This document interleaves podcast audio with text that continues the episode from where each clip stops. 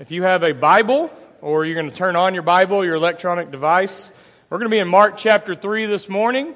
So I want to invite you to turn to Mark chapter 3. This is week two of our ministry here at Pine Tree, and we made it back, and some of you came back, so we're glad to, to have week two, have week one under our belts. Uh, last Sunday morning, uh, we started, I started in Mark chapter 1. I told you for the month of June, we're going to spend time with Jesus. And we're going to study through some of the highlights of the Gospel of Mark. And last week I looked at Mark chapter 1, 2, and 3. In Mark chapter 1, Jesus invites these fishermen. He says, Come follow me. And they leave everything and they come and they follow him. In chapter 2, Jesus invites this tax collector named Levi and he says, Come follow me. And Levi leaves everything to follow Jesus. And then we, we stopped last Sunday morning in Mark chapter 3 and verse 14 and 15 where Jesus calls these 12 apostles, or otherwise known as sent ones or missionaries. He calls them, and in verse 14, the, the purpose of calling them is going to be to send them. But before he sends them, he invites them to come and to be with him. That's what discipleship is all about. That's where discipleship begins, is being with Jesus. And so that was part of the invitation to come be with him. But the purpose eventually is going to be so that he can send them. In, in chapter 3 and verse 14 and 15, he's going to send them out to preach and to have authority over these demons, over the work of Satan. And so, because of this, he's preparing his disciples to eventually send them. All right, so we believe as Christians that God sends. We believe in missions. I, have already seen in Pine Tree that, that you guys have a heart for missions, and so do we. And we're glad to partner with you on that. We, I know that since we've been here, we've already had some people, I think, in Ghana. Uh, we've had some people in Korea. We have a group going to Honduras this week. I believe it's this week, and we'll be in prayer for you. So we believe, and you believe, that God sends, and He still does that, like He does for the disciples here, or He's preparing to send them in chapter 3. Here's a little history on a little bit of American history of world missions, or, or the West at least about 107 years ago in 1910, um, a group of people, a large group of people, gathered in Edinburgh, Scotland. It was actually June 14th through the 23rd, so we're coming up on almost 107 years ago. This was known as the first ever World's Missionary Conference. Everybody gathered together in Scotland with the main purpose, the main topic of discussing how can we reach the rest of the world for Christ. At the time, about 107 years ago, a majority of the Christians, who people who claimed to be Christians, lived in the West, in Western European countries, or in, the, in North America, in the United States. A large percentage. We'll, to make it simple, we'll say two thirds of all the Christians in the world were in the West. So they met to discuss how do we spread the message? Like, how can we take the gospel to Africa, to South America, to India, to China? You know, how can we send people to learn languages and learn cultures with the main purpose of spreading the gospel. So that was the topic of discussion for this conference in 1910. Following the conference, there were many volunteers. People stepped up and said, I want to go. Send me. Send the light, kind of like the song we were just singing. And as the legend goes, missionaries would pack their luggage, all their belongings in their coffins, because back then, they knew that once they left to go somewhere, they were probably never coming home again. I don't think they actually packed in a coffin, but that was just kind of the saying. You know, nowadays, at least we have planes and we have Wi Fi. Even in remote places in Africa, you can probably find Wi Fi. But back then, I mean, they knew once they left, they were probably never coming home again. But they believed in the call, this invitation that Jesus gives to go, to be sent. And we still believe that today. There's places like Missions Resource Network out of Dallas. And they prepare missionaries, train them, get them ready, send them out. And while they're there, they take care of the missionaries. And even when they come home, they continue to care for them. All of this is based around this inspiration that Jesus sends. He makes disciples, invites them to come be with him, and then he sends them out. So in Mark chapter 1, if you have your handout, uh, on, in the bulletin insert. This will, this will be in there. The highlights in yellow will tell you where to fill in the blank if you, if you don't figure it out on your own. Uh, but in Mark chapter 3, he, invite, he calls his disciples. And what we're going to build to in this lesson this morning is Mark chapter 6. And in Mark chapter 6, he sends his disciples. This is their first mission trip, so to speak. He's going to send his disciples.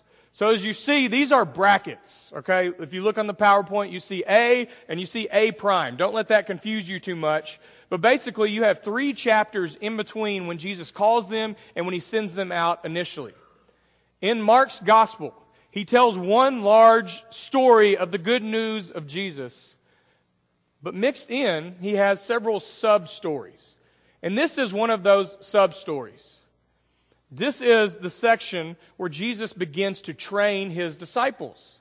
So, from the time he calls them with the purpose of sending them until the time that he actually sends them, what happens in between is a training process. He's preparing them. They're with him. They're learning to be like him, learning what he's passionate about, learning how he teaches, learning where to go, things like that. In the middle of this section, in chapters 4 and 5, we have the words and the deeds of Jesus. Uh, in chapter 4, Jesus teaches. He teaches in parables. He teaches the parable of the sower. He teaches parables about the kingdom of God. So, what the disciples are doing is they're with Jesus, they're listening to him teach, they're observing him, they're learning his teaching style, and then he's teaching them privately also.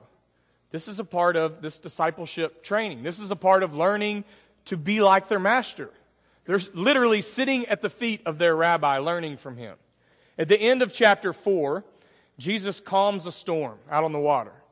And one of the things that you'll see as you study through Mark is there's a lot of parallels between the Exodus story and the way that Mark tells the story of Jesus. In the Exodus story, God brings the Israelites out of slavery into Egypt, and God controls the waters as he parts the Red Sea.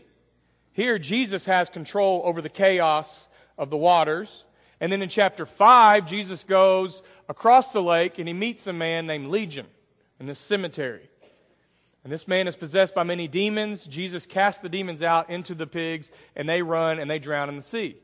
Just like Pharaoh's army drowned in the sea in the story of the Exodus. So Jesus is leading this new Exodus through his ministry with these, the new 12 tribes of Israel, with these 12 apostles.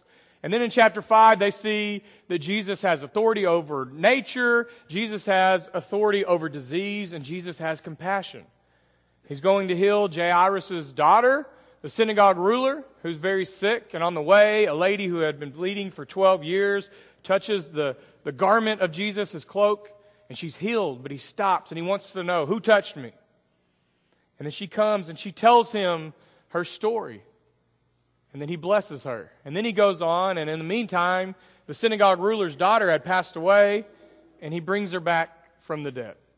So, this is a part of the discipleship training. Now, that's pretty amazing. Imagine being a fisherman or a tax collector, and then all of a sudden this guy invites you to come follow him, and you do, and you're on an amazing adventure.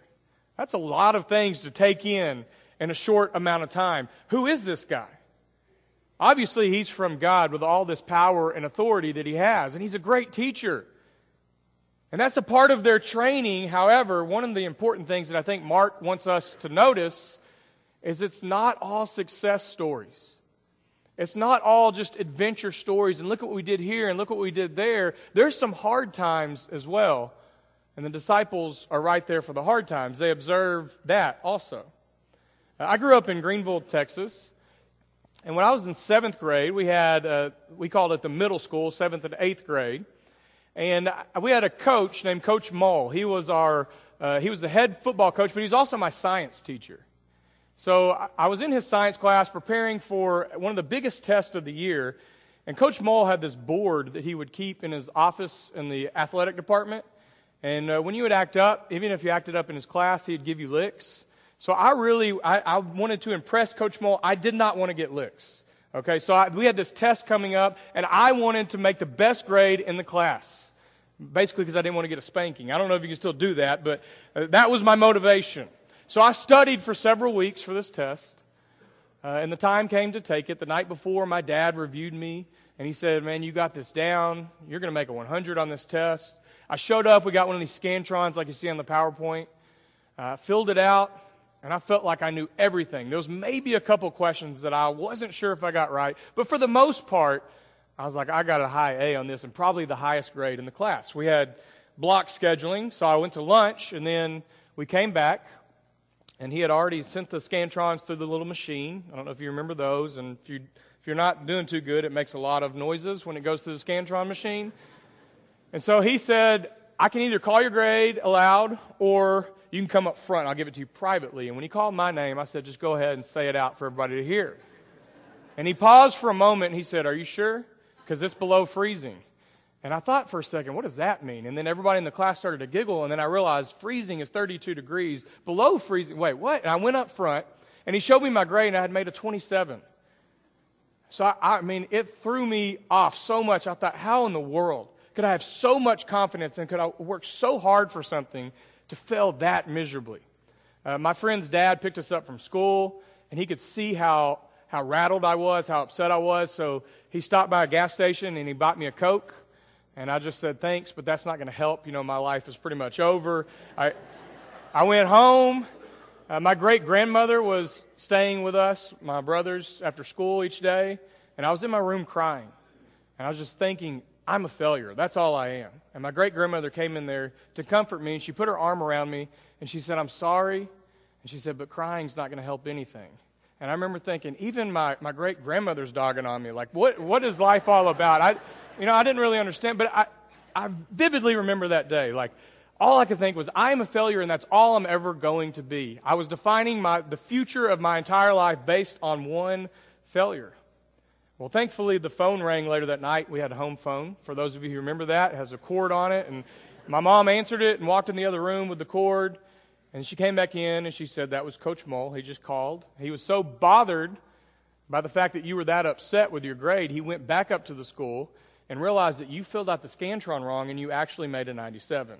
So I don't know. How, he probably should have deducted some points because I filled out the Scantron wrong, but at least that, that kind of gave me some relief there. But honestly, I remember that day like, okay, I'm a failure, and that's all I'm going to be. But failure doesn't define who you are. Sometimes life will get you down. We all go through those times where no matter what we're doing, we seem like it's not working. And when it comes to church, when it comes to missions, there's going to be times where we're going to have some setbacks. Sometimes some major setbacks, and things may not go the way that we plan them. And during this section here in Mark, Jesus is training his disciples, but they don't just see calming the storm, having control over nature, raising people from the dead. They see Jesus rejected. They see what seems like earthly failure. In chapter 3, you see there um, B on the PowerPoint. Jesus is rejected by the religious leaders and his family. In Mark chapter 3, verses 20 through 35, uh, his family comes. This is right after Jesus calls his disciples. His family shows up and they want to take him home because they said he's out of his mind. And before Jesus addresses his family, the religious leaders say he is possessed by a demon, by the prince of demons, Beelzebub. That's how he can cast out demons. And so Jesus addresses the religious leaders and then he addresses his family outside. Uh, this is known as a Markan sandwich because he starts with one story, goes to another, and then comes back to that story. But I think part of the training for these disciples, what was important for Jesus and it's important for Mark to make sure that we know this, that there are times of earthly failure, times of rejection. And here is one of those times. Is Jesus' own people, his own family, and his religious leaders, his own tribe that he's a part of, they reject him. And they say some pretty harsh things about him. And then, right before, in chapter 6, right before he sends them, he's rejected again. He goes to his hometown of Nazareth, and he's rejected again. I'm going to look in detail at uh, Mark chapter 6, verses 1 and following. So if you have your Bibles, I'm, I'm going to stop paraphrasing and read for just a moment. In Mark chapter 6, starting in verse 1, Jesus left there and went to his hometown accompanied by his disciples. So he's going to Nazareth. That's where we know that's where he's from. He's accompanied by his disciples. So again, they're following him along, being with him, learning from him. When the Sabbath came, he began to teach in the synagogue, and many who heard him were amazed. Where did this man get these things? They asked. What's this wisdom that has been given him? What are these remarkable miracles he's performing? So they're soaking it all in and they're thinking, wait a minute. We know this guy. He grew up here. how is he able to do these things? And they don't say, How did you become a rabbi? Instead, in verse 3, they said, Isn't this the carpenter? That's the question they have. Isn't this the carpenter? The Greek word for carpenter is this word tekton. And it literally could translate handyman or craftsman. So he wasn't a skilled carpenter, he was a handyman. I mean, he could come to your house and help you with your gate for your sheep or work on your house or do this or that. Like he, he could do a variety of things with his hands. He's known as a tekton, as a carpenter, because that's what his dad would have been. His dad, Joseph, his earthly dad. Who we don't really hear much about Joseph in the gospel, so some assume maybe Joseph had passed away at this point. But in other places, and other gospel writers refer to him as the son of the carpenter by the family trade, not by rabbi, not by teacher, but by carpenter. My dad was a barber growing up. And there was an older gentleman that I knew for a few years. And I guess uh, he was at a place in life where he decided it wasn't worth his time to learn any new names. So he just called me the barber or the barber's son. And that's what I was known as. And as I was reading this, I kind of thought that. Like, they're just referring to Jesus as the carpenter or the carpenter's son. Who is this guy that thinks he can come in the synagogue and teach? What is he doing? That's the carpenter, right? And then they said, Isn't this Mary's son and the brother of James, Joseph, Judas, and Simon? Aren't his sisters here with us? And they took offense at him. So notice they say, Isn't this Mary's son? In that culture, in that context, you always refer to someone in your genealogy as the son of your father. And they know Joseph. He might, have, he might have passed away several years before this, but you would still refer to him as the son of Joseph. But here they say, Isn't this Mary's son? So that would have been an insult. I don't know if you pick up on that, but they're trying to intentionally insult him by not calling him teacher, calling him tekton, calling him carpenter, and by calling him Mary's son. They said, We know his brothers, we know his sisters, and they took offense at him. There in verse, the end of verse 3. This is not the first time, it's not the last time that Jesus is going to offend someone. The message of Christ is sometimes intentionally offensive. There's times where my life and my actions are offended by what Jesus teaches. That's how we grow. So they're offended by him, and Jesus says in verse 4 A prophet is not without honor except in his own town, among his relatives, and in his own home. He could not do any miracles there except lay his hands on a few sick people and heal them, and he was amazed at their lack of faith. So, faith has a lot to do with healing in Mark's gospel, and Jesus is amazed at their lack of faith. His ministry is limited in his hometown because of the way that they are responding to him. But this is, again, a part of this training process for his disciples. He's getting ready to send them out on their first journey, but right after he calls them and right before he sends them, they witness, they are right there with him as he is rejected by his hometown, by the religious leaders, and by his own family. So it's like Mark is trying to show us that's going to be a part of the journey, but that doesn't define who you are. Jesus was not defined by their response to him. And the disciples are not going to be defined. Their identity is not found in whether or not they're really successful or not successful. Their identity is rooted in Christ.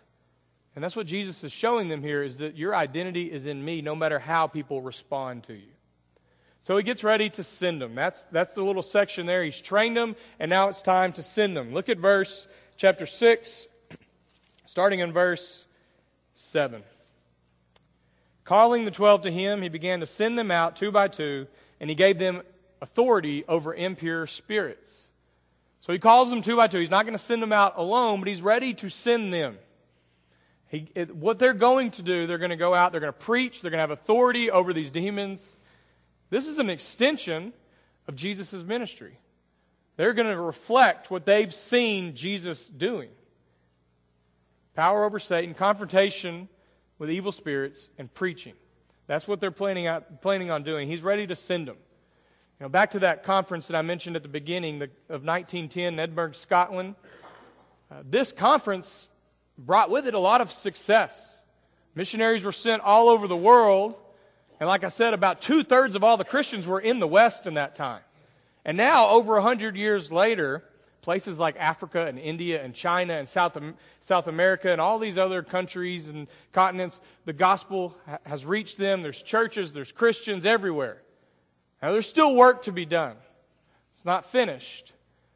But because of this sending, they went out and they put it to practice. And there was some success, but there was also some failure. Because now, over a hundred years later, in our own country, Christianity is rapidly declining. So that number has kind of flipped around, and now two thirds of all the Christians in the world live outside of the West. So there's still work to be done here. Jesus sends his disciples locally first. And I think there's, Jesus still sends us locally as well. Look at verse 8 and following. These were his instructions Take nothing for the journey except a staff, no bread, no bag, no money in your belts. Wear sandals, but not an extra shirt. Whenever you enter a house, stay there until you leave that town. So, kind of like the wilderness group in the Exodus story, they're to rely on God. Go, allow God's people, the hospitality of God's people, to take care of you on this journey, wherever you're sent to. In verse 11, Jesus is going to give them how they respond to rejection. And if any place will not welcome you or listen to you, leave that place and shake the dust off your feet as a testimony against them. Normally, as a Jew, if you went and traveled to a Gentile territory and then you came back to Israel, to a Jewish territory, you would shake the dust off your feet eh, symbolically that you're returning home. Now, what Jesus is telling his disciples to do is while you're in Israel, if they reject you and reject your message, wipe the dust off your feet, shake the dust off your feet. This is how you respond to rejection. He's showing them it's going to happen. It's not a time for self pity, it's not a time to quit or to pout. You just move forward, you go to the next town. You're not always going to have success, and it's going to look like earthly failure, but in the kingdom of God, you're planting seeds, and it's not always failure. In verse 12, they went out and preached that people should repent. Uh, Mark chapter 1, verse 14, that's what Jesus is preaching. The kingdom of God has come near. Repent. I mentioned that last week. The Greek word is this word metanoia. And we know repent means turn around, go the opposite direction. And a lot of times, biblically speaking, the word repent is kind of a word of, of doom. Like, beware, you better repent. But the way it's used is it's an invitation.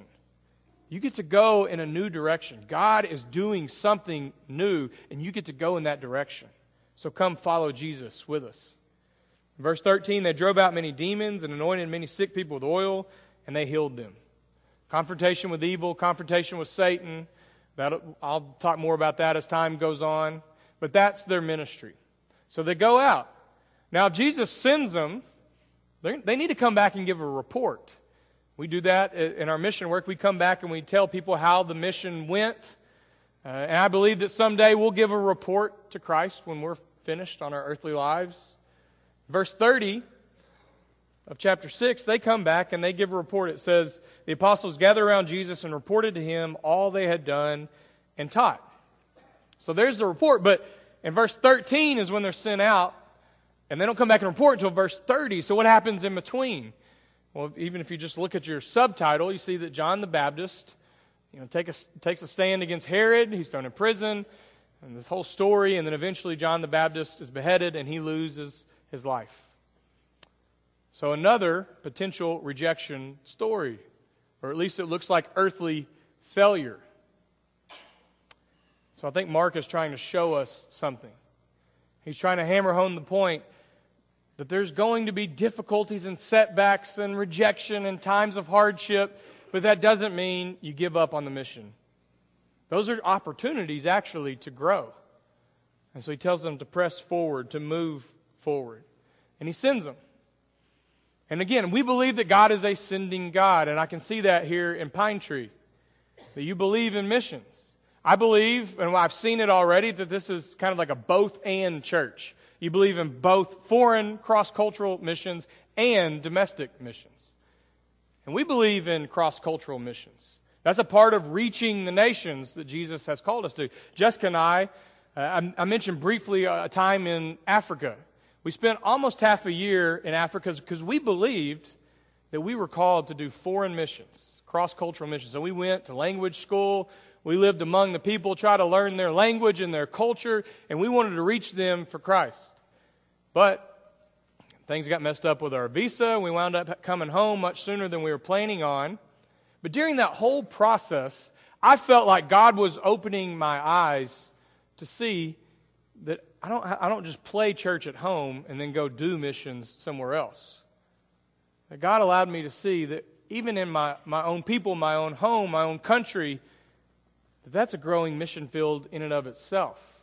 And that God has not only called us to go somewhere else, but He's called us here also. That there's work to be done here in our own community, which I've already seen that a lot of you are excited about and already participating in, and we're excited to join you in reaching Longview. The God, we believe, has sent us here also. Uh, there's a man named Brian McLaren. He's a Christian author and speaker. Uh, I, I, don't agree with everything that he teaches or everything he's written about, but uh, several years ago I heard him speak. And he, he had done some sort of I, think it was an unofficial survey or some sort of poll where he just asked random Americans, who is the most Christ like person that you know? Which I think would be an interesting discussion. That may be something you might talk about when you go to lunch today. Who is the most Christ like person that you know? Or who are the most Christ like people that you know? And he said the number one person that a majority of the people said as the most Christ like person that they knew was Gandhi. Which, if you know Gandhi, you can admire him and things that he did. But one of the things that McLaren pointed out is the problem with that is Gandhi's a Hindu. He's not a Christian. So if the most Christ like person that most people could think of is not even a Christian, then there's probably a problem somewhere. That what we need most is to raise up disciples, Christ like people here amongst our own people. So he said, as a result of that, and I like the way he said this, he said, I'm declaring a new mission field, a new place that God is sending us. It's called Reaching Christians for Christ, starting with myself. And I've kind of adapted that myself. That if I want to reach the world for Christ and join you in reaching the world with Christ, it begins here. It begins with myself and making sure that in my own life I'm reflect, reflecting Christ and that we are helping each other reflect Christ. And when we do that, we will send the light. People will know who we are and what we stand for. That God has sent us here and He sent us to the nations. Jesus did that with His disciples, and He's still doing that today. Uh, he did that through the incarnation. God sent His Son, we know that, to come to this earth to raise up disciples and to die for us on the cross because He's ascending God. And through this message that we're called to preach, it's a message of salvation to repent, to go in a new direction, to go in the direction of God, to have your sins forgiven. Uh, this morning, we're going to offer an invitation, and uh, there's multiple things to the invitation. We're going to have shepherds scattered around the building in the back and one up front, and I'll be up front. And if you need to respond to the invitation, you can come up front. You can grab a shepherd. If you need prayers, you can do that and do it privately. But if today's a day where you're ready to become a disciple, we want you to know that invitation is for you as well. Uh, we're going to stand and sing our song.